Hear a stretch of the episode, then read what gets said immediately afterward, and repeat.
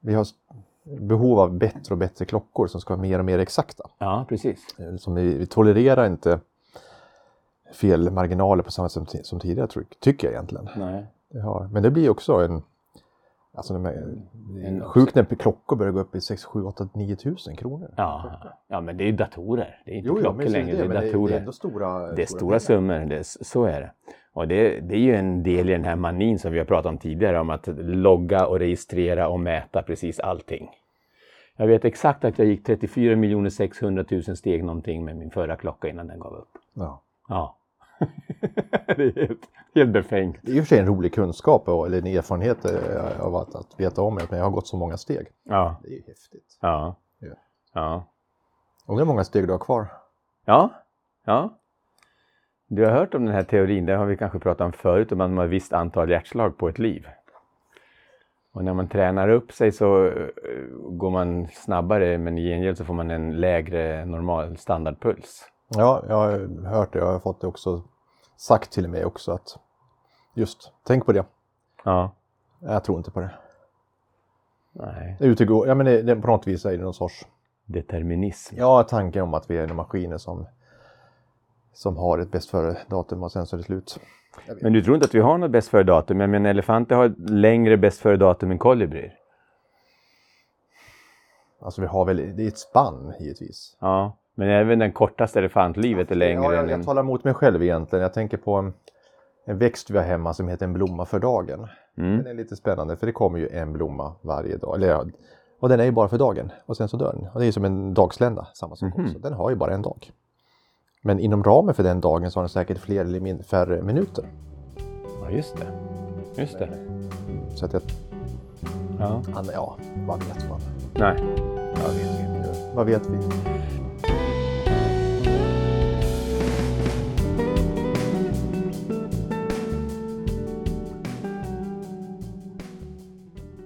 Välkomna till ett nytt avsnitt av Löparens själ. Nu har sommaren gått. Nu är det höst snart igen och terminerna börjar och arbete och skolor sätter igång. Och... Har du haft en bra sommar, Janne? Jo, men jag tycker att den har varit en bra sommar. Eh, nu har även event vad gäller just träning och sånt. Nu känner jag att nu kan man upp i mängdträning och då mår man bättre. Ja. Å andra sidan så har vi ju nu, den här helgen har varit fantastisk. ja. Hela sommaren har varit jättefint väder. Ja, alltså det där är också högst subjektivt har jag förstått. För, eh, många jag pratar med som säger att jag tycker det var en dålig sommar. Jaså? Och jag funderar på vart har du varit? Men, men det är Ja. ju så. Det är, jag brukar tänka på Kant. Han, Kant, Kant eh, Emanuel Kant eh, säger ju som att ja, men vi, verkligheten är ju precis det vi bara har inom oss själva. Och, och vi går liksom inte att jämföra. Min verklighet är inte alls lik din verklighet. Nej. Och, och det kanske bara är så att vi, vi uppfattar världen på olika sätt och då är det bara så. Och för den, det är lika sant, det, det är inte sant. Det finns ju ingen objektiv sanning. Nej. Det är lika sant för den personen att det är en dålig sommar som för mig att det är, jag tycker det var en jättebra sommar. Ja. Jag tror att man kan eh, eh, statistiskt säga att det har varit en ganska regnfattig och ganska varm sommar jämförelsevis. Absolut. Ja. I Mellansverige ska vi säga. Och så nu sitter vi och äter glass och eh, blåbär, nyplockade blåbär här.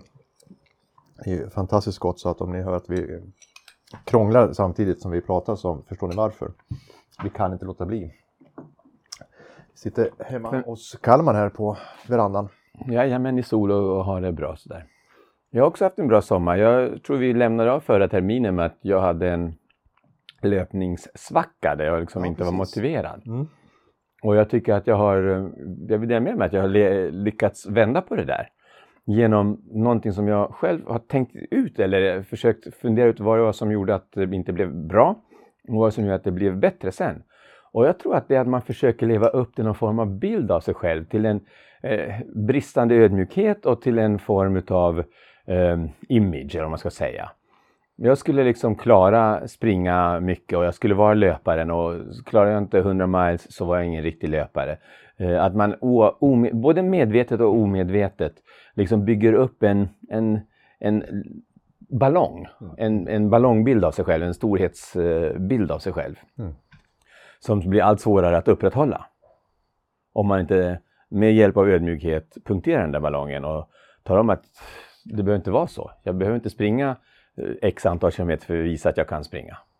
Jag kan springa fem kilometer och är fortfarande löpare. Mm. Jag har också funderat på det just, att vad är det som gör att just löpningen eller träningen, nu pratar vi allmänt också, varför är den så annorlunda än andra former? Ja, men vi får ju vår identitet utifrån löpning till exempel, ja, det har vi pratat om förut, Mm. identitet. Så, men den är så beroende på att vår kropp ska fungera. Men om jag däremot, eh, om jag pratar om mitt yrkesliv, eh, så spelar det ingen roll hur bra eller dålig jag är, jag är ändå det jag är. Det vill säga lärare eller läkare eller vad du pratar om för någonting. Ja, Alltså, det spelar ingen roll, men jag är ändå det och jag behöver inte jobba lika hårt med den identitetsfrågan för den är given i min pro- profession.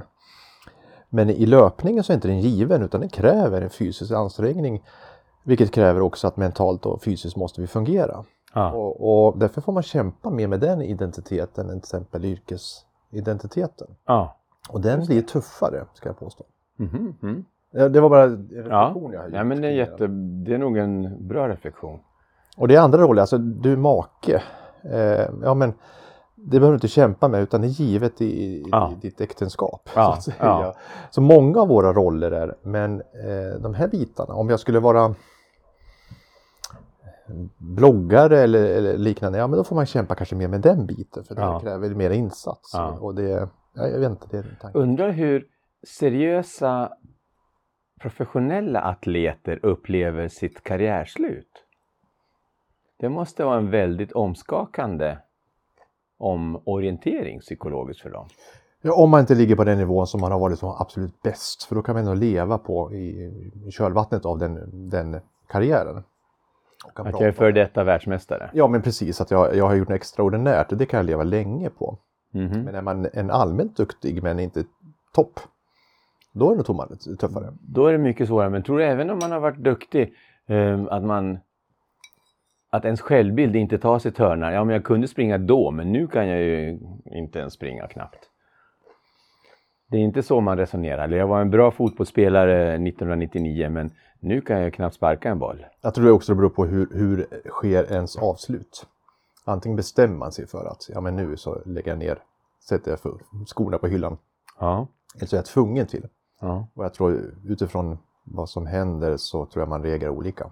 Jag hade mer att ge till exempel. Men, ja, eh, så länge man har kontroll, vi har ju pratat om kontroll Ja. också. ja. Alltså kontrollen är ju, känner man att jag, jag har gjort ett val, att jag aktivt har valt det, men då är det lättare tror jag. Mm. Inte valt det, någon annan valde, kroppen valde.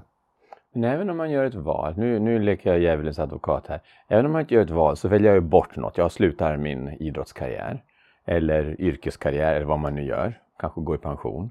Eh, det man inte på samma sätt aktivt kan välja är vad man går till. Nej. De flesta andra, när de väljer bort något så blir, uppstår en tomhet. Och visst kan man välja till andra, andra identiteter och aktiviteter och så, men ehm, det krävs nog lite grann, gissar jag. Mm. Och då är det så. Ja, Och det är kanske det vi måste få, om det är nu sant, så det vi måste inse ibland att vi, ja, jag måste göra en ny insats, jag måste omdefiniera mitt liv. ja. Och det är smärtsamt, ju äldre vi blir desto svårare Ja, klart. ja, det är det jag menar. Precis. Men, eh, men det är väl inte omöjligt för någon egentligen, men vi är kanske bara så bekväma i det vi har. Jag vet inte. Ja, ja jo, men det är intressant. Och i analogi med det som du säger, man har en stark identitet i till exempel att vara make eller yrkestillhörighet och sådär. Och då blir det också en starkare avslut, när man, star- svårare avslut när man måste separera från det. När man går i pension eller när man skiljer sig eller Ja. vad det kan hända. Ja. Om vi då försöker överföra det här till löpning så är det ju intressant också att vi, just det, vår identitet finns där. Och där är vi ju också, du har, du har ju nosat rätt på en, en liten etnologisk studie som vi har läst på lite här inför Mm. sociologi. Jag har ju, eller vi, båda två, eh, har ju väldigt mycket funderat på det här fenomenet med ultrasport, ultraidrott. Att det har blivit så eh, omfattande, så stort och att det växer. Och, och jag har varit väldigt nyfiken på vad det beror på och hur det kommer sig. Och, Ehm, ja, varför den, den växer så kraftigt, bubblan.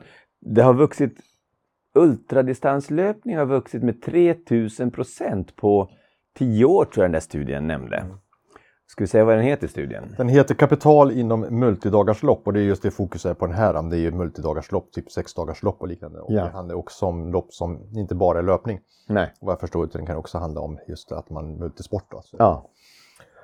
Och det är då utifrån ett sociologiskt perspektiv att titta på vad det är som gör och liksom vad som händer i, i, under ett lopp med oss människor och vad det är som är viktigt. Och eh, som vi pratade om tidigare så har vi eh, han tar ju utgångspunkt, den här författaren som heter Stefan Samuelsson då, eh, det är väl Lunds universitet. Eh, så, så tar han sitt ut, sin utgångspunkt utifrån ett sociologiskt perspektiv utifrån då eh, Bourdieu då, som är en fransk sociolog som är väldigt känd och har ett speciellt synsätt på hur, vad som identifierar oss som människor. Eh, och det, det är lite intressant. Jag, jag, ja men det är kul det här tycker jag. Vi, vi har ju funderat på det också. Jag funderat väldigt mycket på det med start, man står på startlinjen, man står, eh, vilken tävling som den är inom ultralöpning. Mm. Man har ingen aning, vilka, ja men en del vet man vilka de runt omkring är men jag har ingen aning vilka yrken de har. Jag kan inte identifiera något sånt utifrån det. Jag, kan se att någon är lite satsig kanske, har väldigt mycket fina utrustningar och sånt. Tänker jag att den där verkar duktig. Mm. Men vi vet väldigt lite om varandra Mm. när vi står på startlinjen. Det är det som är så härligt, det är det som är så häftigt tycker jag med många av de här tillställningarna som vi deltar i, löpning och, och sånt. Det är att man ställer sig där på startlinjen och, man, och jag tycker att man är helt nollställd. Och, jag fick en, och, det, och det, är, det är man ju också, man känner inte de andra löparna mer än möjligen de som är väldigt kända inom sporten, inom grenen. Om en uh, Zlatan skulle, eller ja, någon eh, Jonas Bud. Jonas Bud skulle stå på startlinjen så skulle man känna igen honom. Eh, Tobbe så. Ja, Kanske. Ja, precis. Anna Karlsson eller vem som helst. Många. Tobbe Gyllenbring absolut också. Eh, men de allra flesta känner man inte. Man är helt nollställd och man har bara den här gemensamma anspänningen, upplevelsen framför sig. Och det bildas en hel, eller man startar helt blank. Det, det tycker jag är så otroligt roligt med ultralöpning och säkert med andra sporter med för den delen. Men att man är så förutsättningslöst jämlikar. Mm.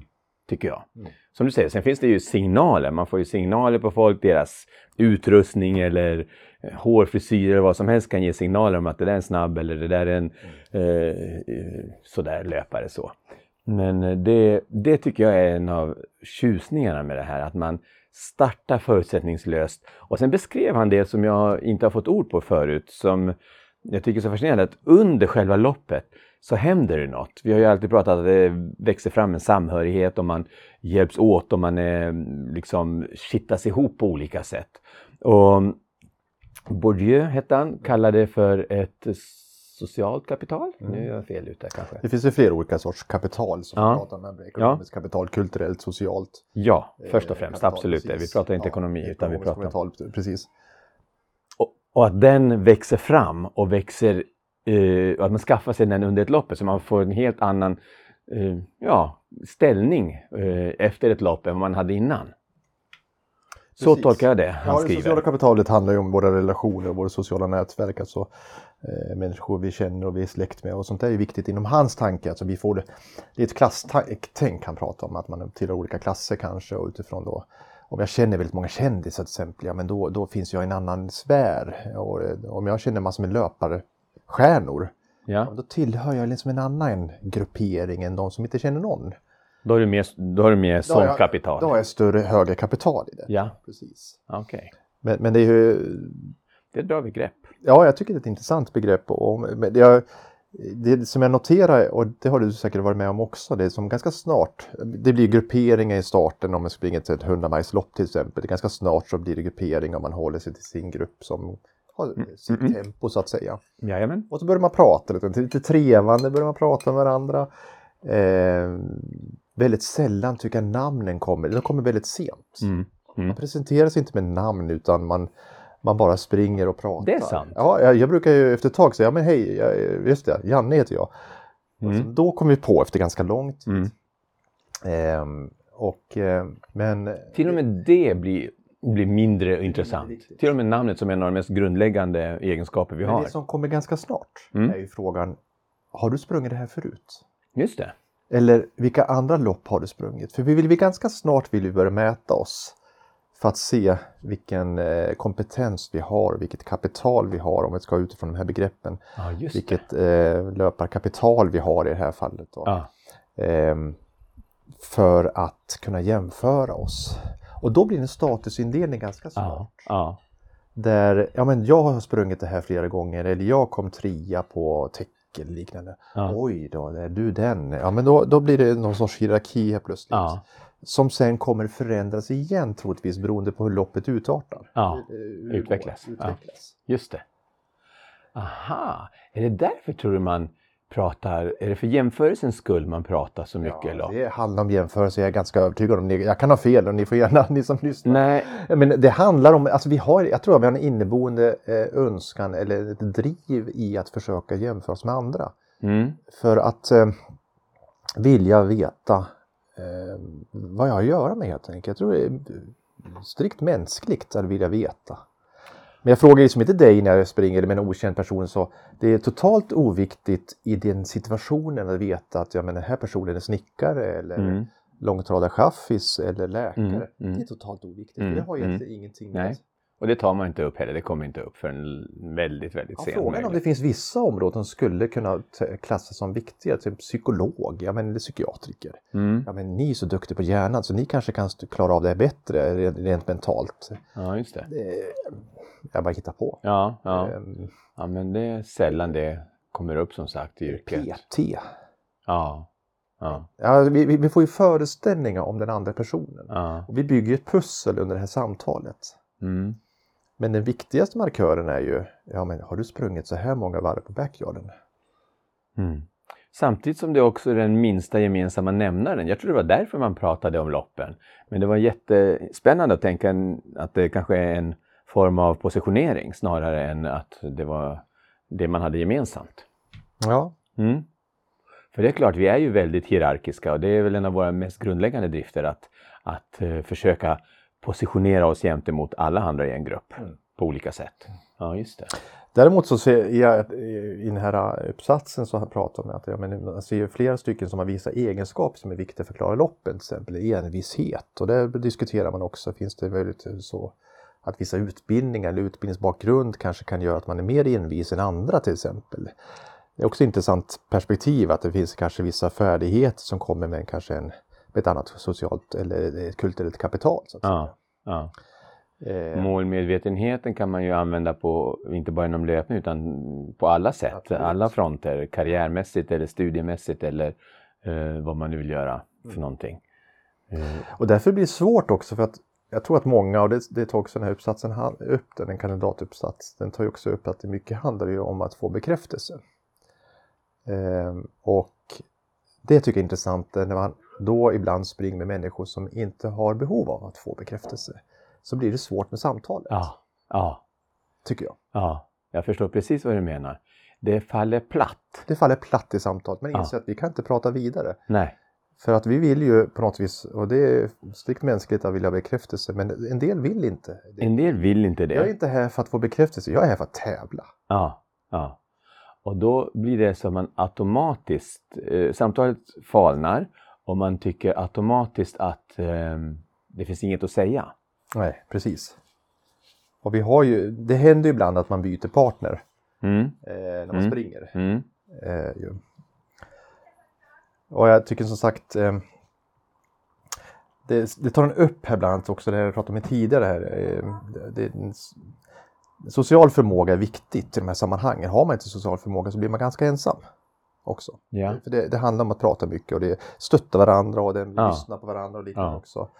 Ehm, och här skriver den författaren att de vanliga meriterna i samhället är kanske yrke, boendeform, utbildning. Men under den observationen man gjort med den här, eh, in, de har intervjuat ett antal personer om.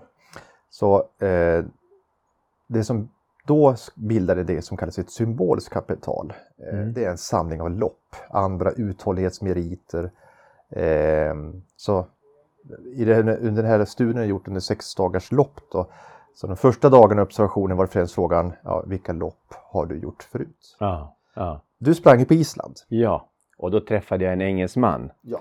som sa till mig att nämn vilket eh, etapplopp du vill, så har jag gjort det.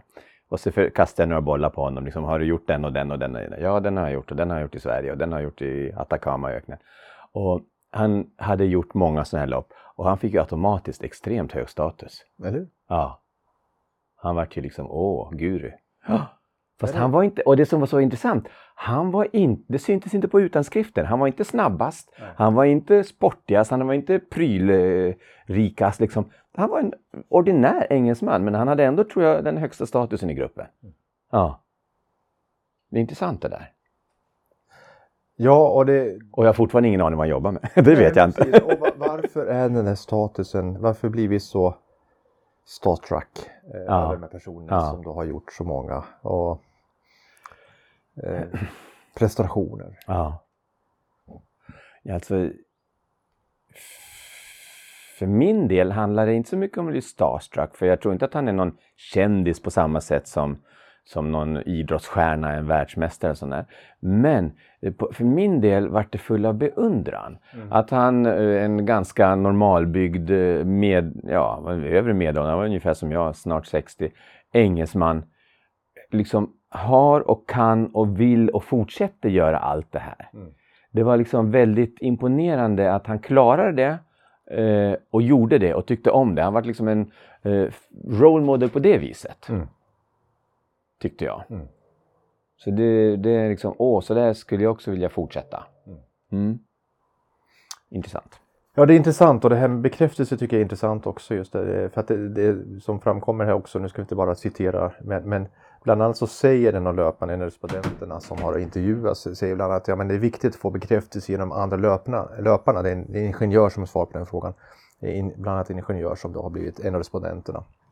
Eh, för han säger så här, eller hon säger så här, man får inget varken från ens nära och kära de förstår inget utan erkännande kommer endast från ultrakollektivet. Ja, just det. Och det här är också intressant. Det här är ju den esoteriska eh, kunskapen, alltså sanningen. Det är fördolt för alla som inte håller, som inte håller på med ultralöpning. Ja. För man vet inte vad vi pratar om. Nej, nej. Jag pratade med en oinsatt person och sa att vi har pratat, eh, att vi har en podd och har gjort ungefär 45 avsnitt. Oj, går det att prata så mycket om löpning? Mm. De förstår inte liksom sammanhanget, att det går. Nej, eh, det undrar jag om vi kan göra i fortsättningen också. ja, nej, men så är det. Eh, nej, men, men eh, de här sociala markörerna är ju som sagt intressant tycker jag. Det är, och ju mer man håller på med det så ser man dem. Jag, jag minns Anna Karlsson, jag, pratade, jag var ute och sprang med henne för något år sedan. Och hon sa, jag minns första gången jag såg dig, sa hon. Eh, och det var på Tech då 2017 eller 2016, jag vet inte vilket år jag sprang Tech. Innan pandemin i alla fall. För du såg så satsig ut, sa hon.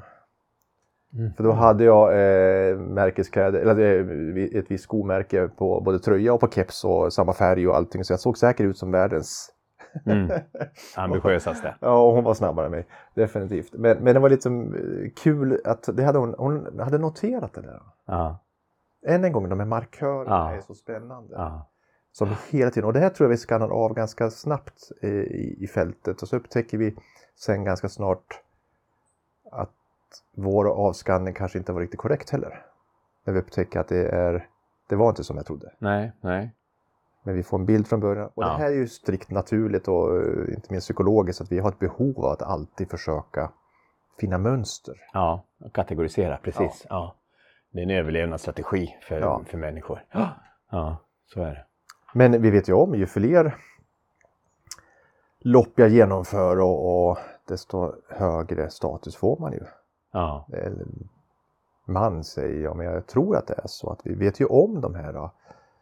Eh, tänker på den som lyckas varje helg bränna av 200 miles eller vad det som de här maskinerna. Man tänker, vad är det för människor som Mm. klarar av det här? Då? mm.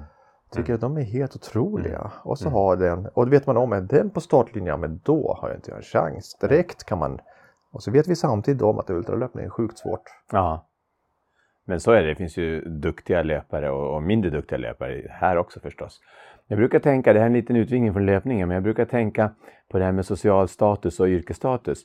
Ehm, jag har lekt ofta med tanken på att man skulle i ett företag sätta löner efter vad alla andra bedömer en som. Inte vad chefen bedömer en som, utan vad medarbetarna bedömer en som. Det tror jag skulle vara en väldigt korrekt lönesättning. Ja, men jag vill minnas att du någon gång har diskuterat och berättat för mig att det var till, och med i USA gjorde man sånt test. Ja, ja, ja, precis. Det har de gjort. Det stämmer.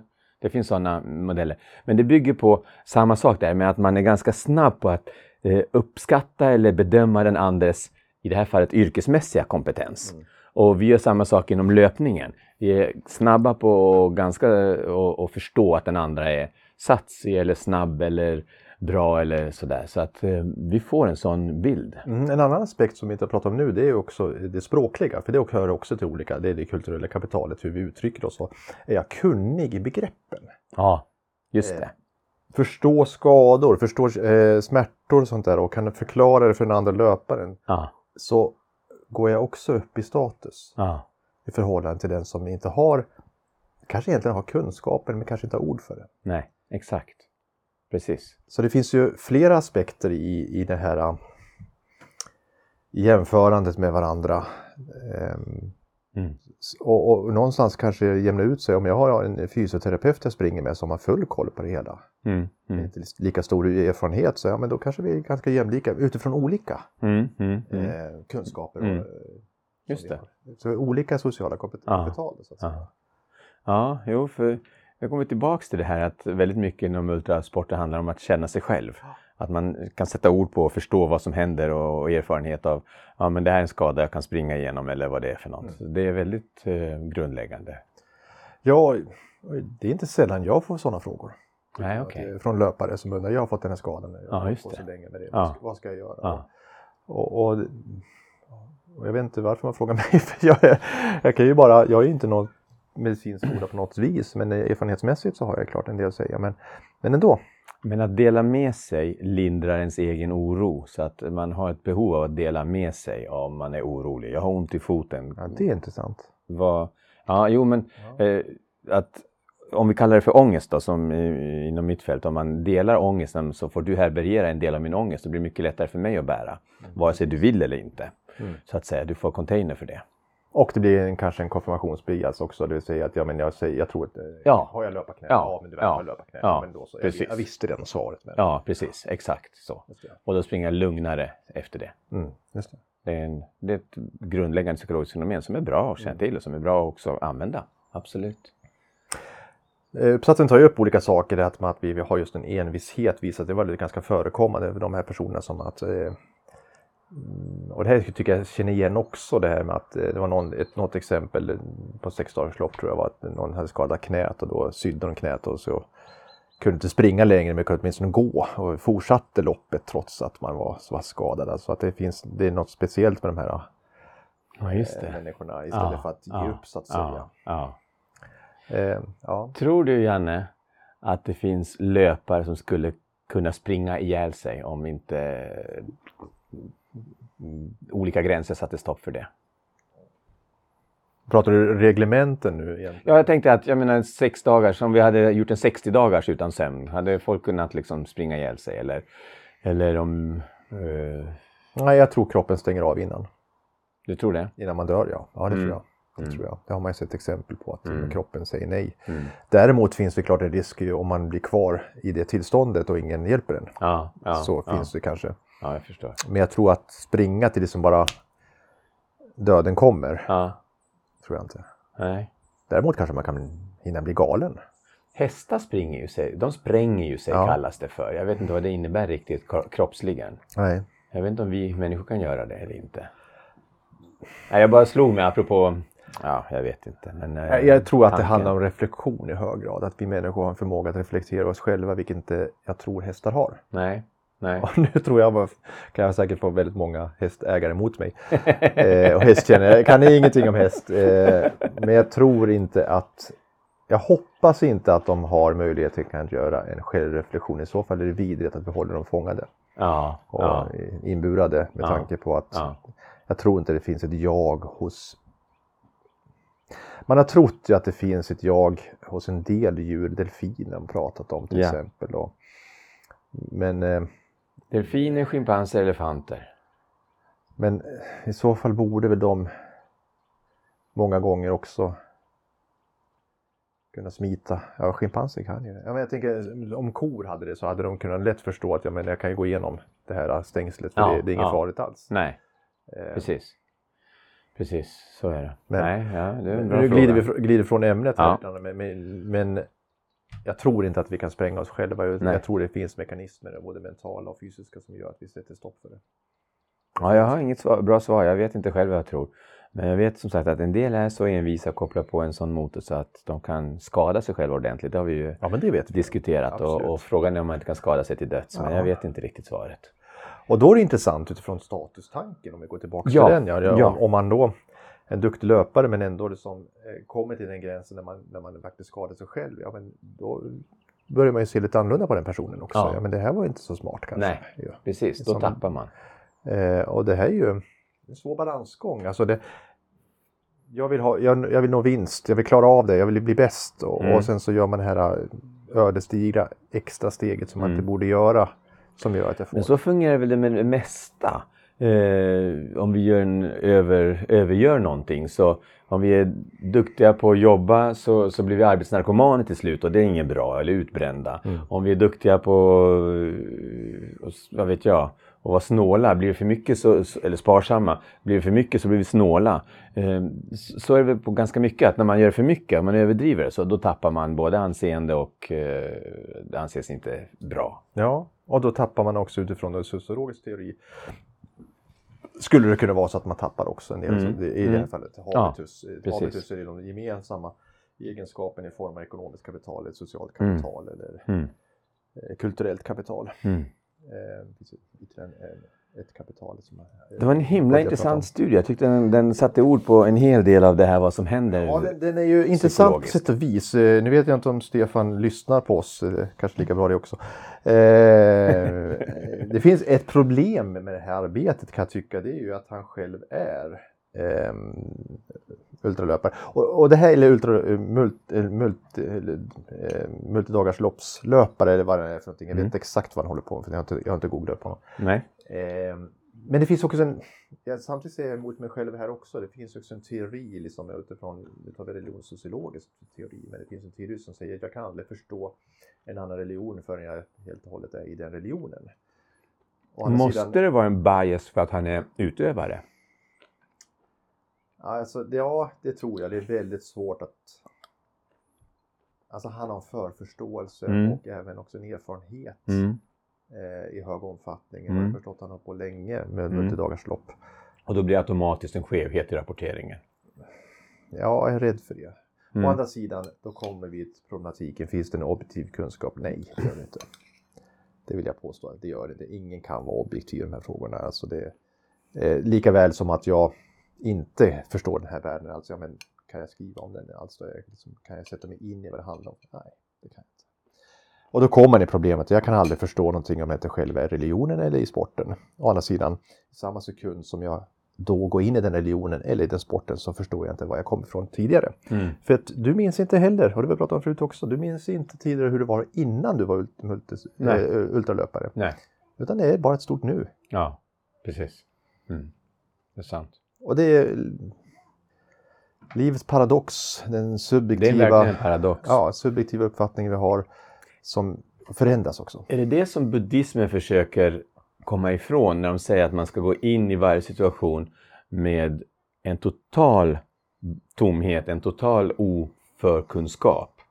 Eh, Du ska bita i äpplet varje gång som det är det första äpplet du äter. Mm. Är det det de menar där? Ja, någonstans, men det är ju väldigt svårt. ja, ja. Och, vi- ja. och, och det förutsätter ju att det mentala kan... Ja, på något vis, vi, det mentala kan... Det vet du bättre än mig, men alltså det skulle kunna ta över alla fysiska och fysiologiska, biologiska funktioner. Men vi har ju muskelminne och liknande och som, som Fast det är också mentalt. Då, ja, just det. Ja. Ja men du förstår tanken. Jag alltså, förstår. Kan jag nollställa mig? Ja, det, är, är man...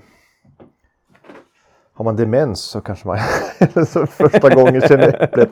Ja. det, det är ingenting att skratta åt men, men, men, men där är vi inte heller. Nej, och, och det är kanske omöjligt, men det är för dem, eh, för en del i alla fall inom buddhismen vad jag förstått, så är det ett eh, mål, ett ouppnåeligt eh, Mm. mål som de strävar mot. Mm. eh, jag tror erfarenheten är otroligt viktig. Eh, och den, det, hade vi inte, vi kan, skulle vi ha varit ultralopp varje gång som helt blåsta och nollställda så skulle vi aldrig komma vidare. Det skulle vara intressant. Ja, Ja, vet inte. jag vet inte. Det är så många parametrar inblandade också. Jag såg just nu en, en person jag följer, han hade sprungit någon Berlin 100 miles Berlin här i helgen och han var ju tvungen att gå av för det var ju så sjukt varmt. Ja, ja, Och, Ja. det är så många parametrar med i den här bilden också. Ja. En duktig löpare, han har sprungit mycket längre än så men det, det gick inte helt enkelt. ja. Ja. ja. Stort socialt kapital, stort habitus. Den Stort löparen. Ja, ja, och så gick han av. Ja, det var, ju- då får han behålla det. Och det är intressant, som idag har det sista då Silverticket-loppet avgjorts eh, i Bunketorp och då har vi det sista som tog sista platsen då. Och han sprang 28 varv. Mhm. Eh, och då ska man jämföra sig då med de andra som har sprungit då, som har sprungit 45 eller 50 varv. Mm. Ja men jag har bara sprungit 28. Mm. Han har sprungit på en bana som är ganska många, väldigt många höjdmeter Mhm. plus i den här värmen.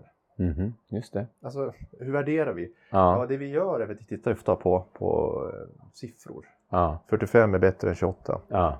Säger Ja. ingenting. Nej. Då, då kommer vi in på ett annat spår som jag tänkte jag skulle faktiskt ha nämnt. Eh, Och det är att i sommar har jag funderat ganska mycket. Eftersom jag hade min svacka förut där så har jag funderat på vad det är som har gjort att jag kommit tillbaka och att jag tycker det är roligt att springa igen, vilket jag gör nu.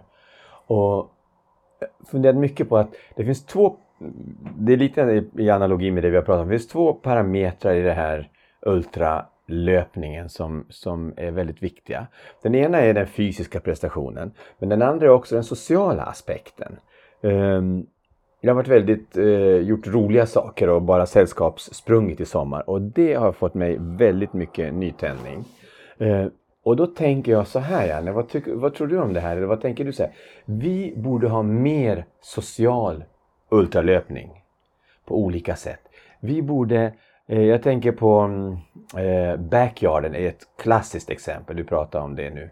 Eh, det är ju det väldigt, väldigt socialt. Nästan alla som springer backyard säger att det är så roligt och så trevligt och så sällskapligt. Mm. Och vi skulle behöva inom ultravärlden ändra, tänker jag, mycket av loppen. För när man springer vanligt ultralopp, en 100 mile, så springer man 95% av tiden själv nästan. Beroende på vi- lite, men i alla fall stora delar ensam. Men man skulle kunna göra det mer socialt på olika sätt. Jag tänker lite grann i analogi med Backyardens skapare, nu har jag tappat namnet. Lazarus. Lazarus Lake. Han gjorde den för att det skulle vara jämlikt. Men jag tänker vi skulle ha lopp där man nollställde även prestationen i början. Att de som är äldre fick starta längre fram eller eh, man fick ett handikapp som i golf eller att man eh, gjorde grupper där, liksom, där, man- där man räknar den sammanlagda prestationen på gruppen och inte på individen. Eh, Sådana tankar för att öka den sociala eh, aspekten på ultralöpning. Vad tänker du om det? Mm. Men som sagt, vi har ju inte pratat ännu med Torbjörn Tännsjö, men han är ju inne på det spåret. Ja, okej. Att se- segmentera just utifrån olika, han pratar om genetiskt helt enkelt också, genetiska förutsättningar så ska man ha ett handikappsystem. Ja, Så att alla tävlar på lika villkor så att säga. ja. Men du tror att det vore bra? Nej, jag tror utopiskt. Utopiskt? Ja. Jag tror det. Jag vet inte. Men det är nämligen som sagt här, det är intressanta eh, som du säger, det tas ju upp just det här att, att de intervjuade nästan undantagslöst säger man på sidan 25 här. Eh, samtliga på de här observerade loppen eh, sprang inte för medalj eller vinster utan för att träffas. Mm, mm, just det. Och den här en person i olika yrkesroller de har, en, en som är assistent, jag vet inte vilket yrke, valde lopp beroende på vilka som var anmälda. Mhm, mm, just det. Mm, Och det så kan det säkert vara. Man ser att de här anmälda, men där vill jag med. Mm. Det verkar trevligt gäng att vara med. ja. ja. Men det var ju du själv som sa, nu när jag köpte, jag köpte en ny sportklocka, eh, att man köper klockor efter vilken, eh, vilket gäng man vill tillhöra. Ja, visst. ja, visst. Ja, vilket märke och sådär. Alltså vi är så sjukt eh, fokuserade på, eller snarare vi är så lättlurade i det. Ja, men Mm. Vi som har den här klockan, ja men vi och den där personen har också, den tycker jag är jättebra. Och så he- helt plötsligt börjar vi sälja klockor. Alltså, i, Ja. Det är det som är poängen med det. De har lyckats jättebra. Ja. Ja. men de här skorna ska du springa med för Ja. de är fantastiska. Men alla. Och så tittar man på loppet. Jag brukar stå och titta på skorna och tänka ja men de har verkligen lyckats det där märket med att sälja Ja. in eh, när det är så många som har exakt samma det. märke. Och, och Och så tillhör vi, och det, så här funkar vi, alltså det vet vi om att, jag menar bara det att om man ger två stycken grupper olika tröjor så helt plötsligt så vänder man sig till de som har samma färg på tröjan. Mm. Mm. Vi är så otroligt enkelt duperade. Mm. Mm. Så Ja. att all, och det är många som jag ser i sociala medier som säger att ja, men jag, vill, jag längtar tills jag själv får vara med i ultragemenskapen, det vill säga att jag klarar en ultrasträcka så att jag kan få räkna med mig att vara en av ultralöparna. Mm. Mm. Och då börjar jag fundera, men varför då? Eller så blir du lyckligare? Mm. Ja, kanske blir. Mm. Mm. Vi, vi, Man vill ju tillhöra. vi vill tillhöra och det här är ju det extrema vi vill tillhöra. Ja. Extremt är bra. ja, kanske. ja, i alla fall så har det status just nu i samhället. så är det. Ja, jag vet inte. Eh, Fast jag, jag går tillbaks på det här med att göra löpningen mer social. Jag tror inte att det är en utopi. Det finns många olika former som inte alls är utopiska. Som jag sa nu, ta en grupp och man får tävla gruppvis mot varandra. Det är inte utopiskt. Kan du även ha en dålig löpare och fyra bra som, som, som eh, springer och, och liksom den dåliga kan också vara med och känna gemenskapen och behöver inte bry sig om att han är sämst så att säga. Nej. Det finns en twist på det, det du säger som, som eh, faktiskt Lazarus Lake nu kom som en idé inför VM här 2015, som är den 15 oktober nu, här, Ja. eh, 2022 i oktober alltså. Och hans idé är, vilket jag tycker är ganska intressant, det är att vi har den här listan över hur många varv alla löpare har gjort. Ja. De är 15 stycken i varje lag. Ja. Och då är tanken att utöver att vi tävlar då att eh, man ska springa längst då i varje landslag och kanske gemensamt också räkna Ja. varven. Så ska man också eh, säga... hela gruppens. Nej, man ska också, eh, den som sprungit längst får nummer ett. Och nummer, den som sprungit näst längst flest, eh, näst flest varv får nummer två. Den som har sprungit eh, minst antal varv i det här laget får nummer 15. Mm. Då blir det en tävling mellan alla 15 personerna Mm. också i världen. Mm. Just det. Är du inne på det här, är det här spåret du är inne på? Ja, ja men lite så ja, Och precis. troligtvis kommer det bli så nu på VM att alla, eh, man utöver att tävla för laget och, och det betyder ju ingenting egentligen men, men det kan innebära att jag, jag, jag är fem, nummer 15 på, eh, i landslaget. Ja, Men jag slog alla andra 15. ja. Jag är bästa femtonde personen i världen. Ja. Ja. Men sen kan det också innebära att man faktiskt vinner hela, hela serven också. ja. Det spelar ingen roll, men det, det är lite kul det. Och det är en jätterolig idé och det, det finns många varianter. Ett annat variant vore att slå ihop alla varv som laget gör. Ja, men det hade man förra gången faktiskt. Hade man det? Mm. Ja. Eh, och det finns en sån tanke också Ja. att man, man gör en sån tävling. Så det, troligtvis kommer det bli tre tävlingar i tävlingen. Ja, ja men det, så, lite sånt är kul. Jo. Ja, Så man kan precis. räkna på olika sätt. Men till syvende och sist, vad kommer man titta på? Jo, den som gör mest varv. Ja, För Ja. mycket och mest är bäst. ja, så är det kanske. Och där i ligger utopin. Ja, men du är ju lite naiv. det må, må hända. ja, vad bra, det var länge sedan jag var naiv. Jag brukar mest vara cynisk. Ja, men det är bra. Jag är mer realist. Det är rädd för. ja, ja, det är bra det. Ja, jag ska fundera vidare på det här. Jag tror att det går att göra både löpning och andra aktiviteter mer sociala. Jag ska tänka mer på det och om det är någon där ute som har några bra förslag, hör gärna av er. För jag vill gärna utveckla det på olika sätt. Ja, däremot så tänker jag ta med mig den här uppsatsen när jag springer nästa gång och tävlar och fundera på vad som händer rent sociologiskt i, Mm. i gruppen Mm. jag befinner mig i. Hur, vilka ord yttras, vilka tävlingar viktar man och vilken status får vi? Ja, Och när kommer namnen? När, när börjar man berätta vad man heter ja, för någonting? ja Ja, det är jätteintressant. jättespännande. Ska mäta hur långt in i loppet man börjar säga namnen. Det blir bra. Eller hur? Mm, det blir kul. Tack så jättemycket alla ni som har lyssnat. Jag hoppas ni får en bra start på hösten. Ha en bra dag, löp väl och vi hörs igen. Hej!